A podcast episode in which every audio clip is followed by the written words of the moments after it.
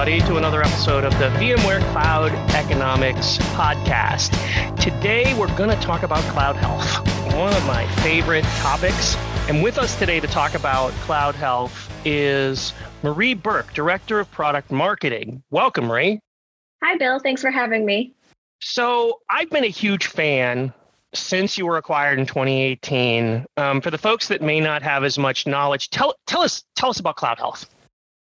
Yeah, I'd love to. Uh, so, Cloud Health is a multi cloud financial management and operational governance solution. Uh, it is delivered as a software as a service platform, and it supports leading public cloud providers such as Amazon, Azure, Google, Oracle, and so on. Got it. You know, it's now sold through VMware. And uh, I think there's there's kind of another couple of ways that we sell it. Is that right? Yeah, um, so definitely selling through VMware. Um, we also have marketplace offerings. Um, so for Amazon users, they can purchase directly from the Amazon Marketplace or the Azure Marketplace. Uh, we also have a very vast partner community, so a lot of different options for purchasing.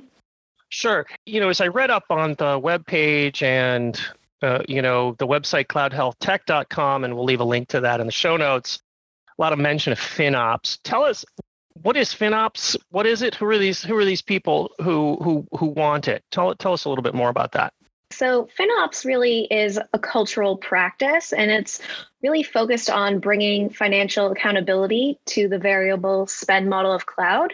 Um, you know, some people abbreviate FinOps from financial operations or cloud financial management or even cloud cost management may be a more popular term, but FinOps is definitely a, a, growing practice. And we see many FinOps practitioners from a variety of different departments, such as operations personas, engineering teams, uh, financial analysts, as well as procurement teams. So it's a really cross functional uh, effort. And Cloud Health is proud to be a premier member of the FinOps Foundation, which is a program part of the Linux Foundation.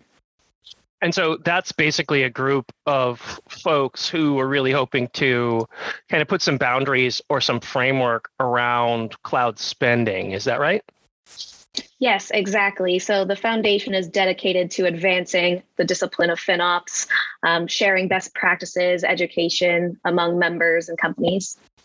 Awesome. And I, I know how complicated that can be as, uh, you know, in cloud economics, we, we do tend to work with uh, complicated models to model this out ahead of time. Uh, whereas I think what you're doing is actually monitoring the actual spend. So the two, the two are complementary. You've been talking about something lately called the cloud management maturity model. Tell us a little bit about what that is. So, over the years, um, working with thousands of different customers worldwide, we've identified different patterns and best practices for building a cloud center of excellence. So, really, that cross functional group who is responsible for executing on the cloud strategy, aligning to business needs, um, measuring cloud success against KPIs. And so, you know, many different names could be cloud business office, neighborhood of practice, and so on. But what we've seen is within the Cloud Center of Excellence, there are three key areas. So, cloud financial management, cloud operations, and cloud security and compliance. And the Cloud Health by VMware suite, which includes Cloud Health and our Cloud Health Secure State product, really cover these three areas. And so, as part of this management maturity model, uh, we've noticed that there are typically four phases of maturity that organizations move through. And these can be going um, independent of one another. So, for example, someone could be more advanced in financial management than they are in operations, or, or vice versa. And so the key four phases here are visibility, optimization, governance and automation as the third phase, and then lastly, business integration. So, business integration is definitely the end goal.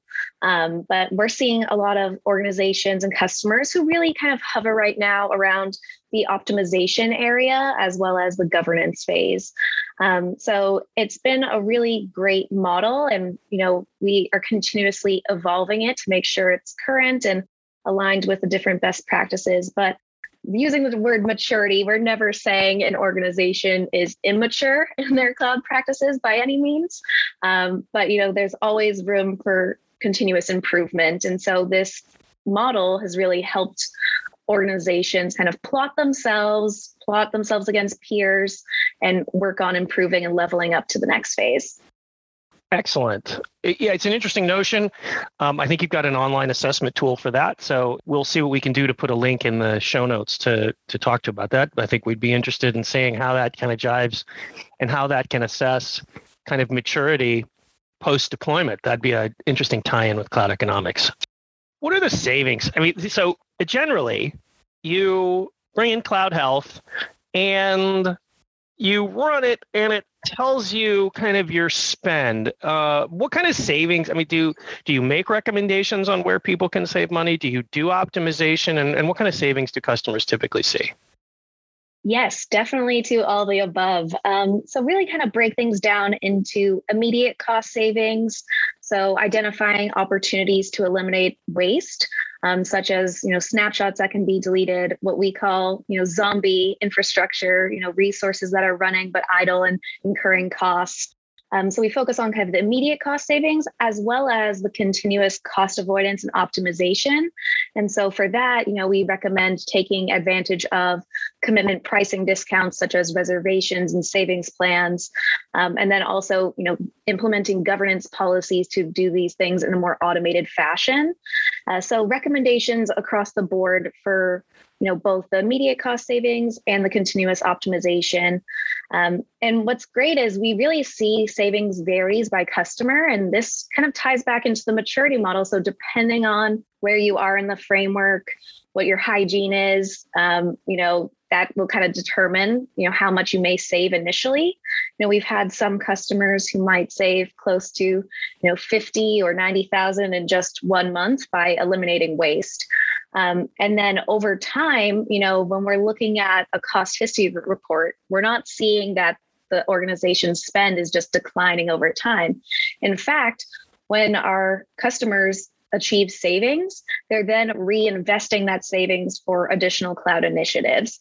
And so that's where the continuous optimization comes in because, you know, we're not reducing cloud spend permanently. In fact, many organizations are continuing to grow in the cloud and so that's kind of how the platform helps on the more continuous basis as well. It's it's a really important point because having been in the past a member of the vRealize operations team, what you repeatedly see is that there's always a skew. If you do not pay attention to the provisioning, uh, there's there's in, invariably an amount of waste, in some cases up to an average of 30%. So this is vital for uh, customers. So that's uh, that's good to hear. Um, so tell us what's new. I know that you've been busy lately and there've been kind of a lot of announcements and you've been ramping up features. Tell us what's new. So a few big announcements um, coming up. Uh, and this is going to play in nicely with VMworld next week as well. Um, but we have a vRealize operations integration with Cloud Health. And so um, we have a bidirectional integration with the vRealize operations product now. So two different management packs, one that is pulling public cloud cost data from Cloud Health into vRealize operations, and another that is pulling vSphere data from vRealize operations into Cloud Health. So our multi-cloud customers at VMware can now use their platform of choice for their multi-cloud costing needs. Um, so that's one big one we're really excited about and working more closely with the broader VMware portfolio.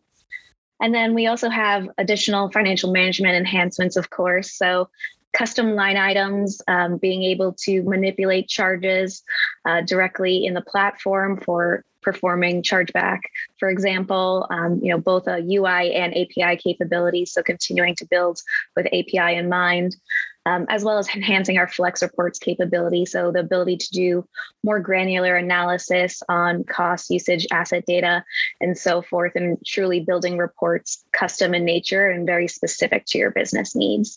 So those are just a few teasers of more to come. Excellent. I've been really impressed with the teams since the, the acquisition in 2018. Uh, super impressed with the the level of innovation that's going on. Um, where should people go for more info? Yeah, so um, we'd love to have you come to our website, interact with us. Uh, so cloudhealthtech.com. Uh, we are still a separate domain from VMware right now, um, but would love for you to, you know, visit the website, poke around, take the maturity assessment, and give us your feedback. And if you're a virtual infrastructure admin or a cloud admin of any kind, uh, definitely go to cloudhealthtech.com. And uh, I recommend start that free trial. Um, we have an internal version we can use at VMware, and I'm just a huge fan. So cloudhealthtech.com and take the maturity assessment, start that free trial, and see how you can kind of optimize your inv- in uh, your environment and your investments.